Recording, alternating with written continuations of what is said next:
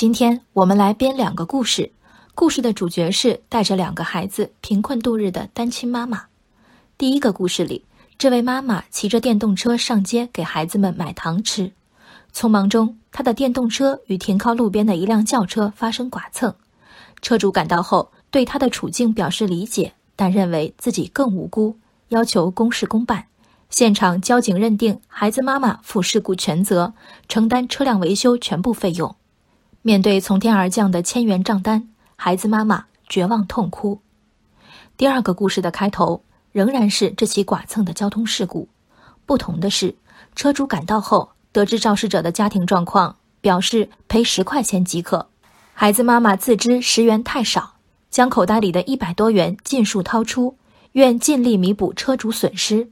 车主见状，从他手中拿走一颗糖，说：“那赔我颗糖吧。”随后上车离开。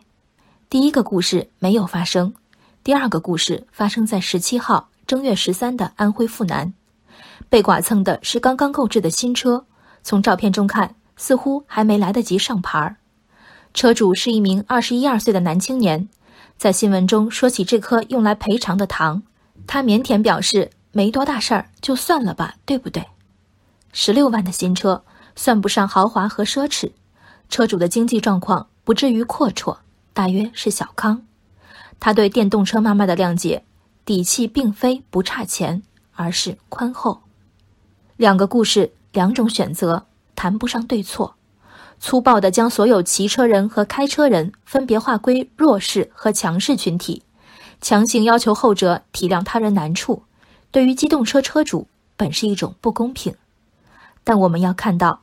第一个故事常常是许多悲剧的前情，在人均可支配年收入数万的今天，几百上千元对许多人已不是大钱。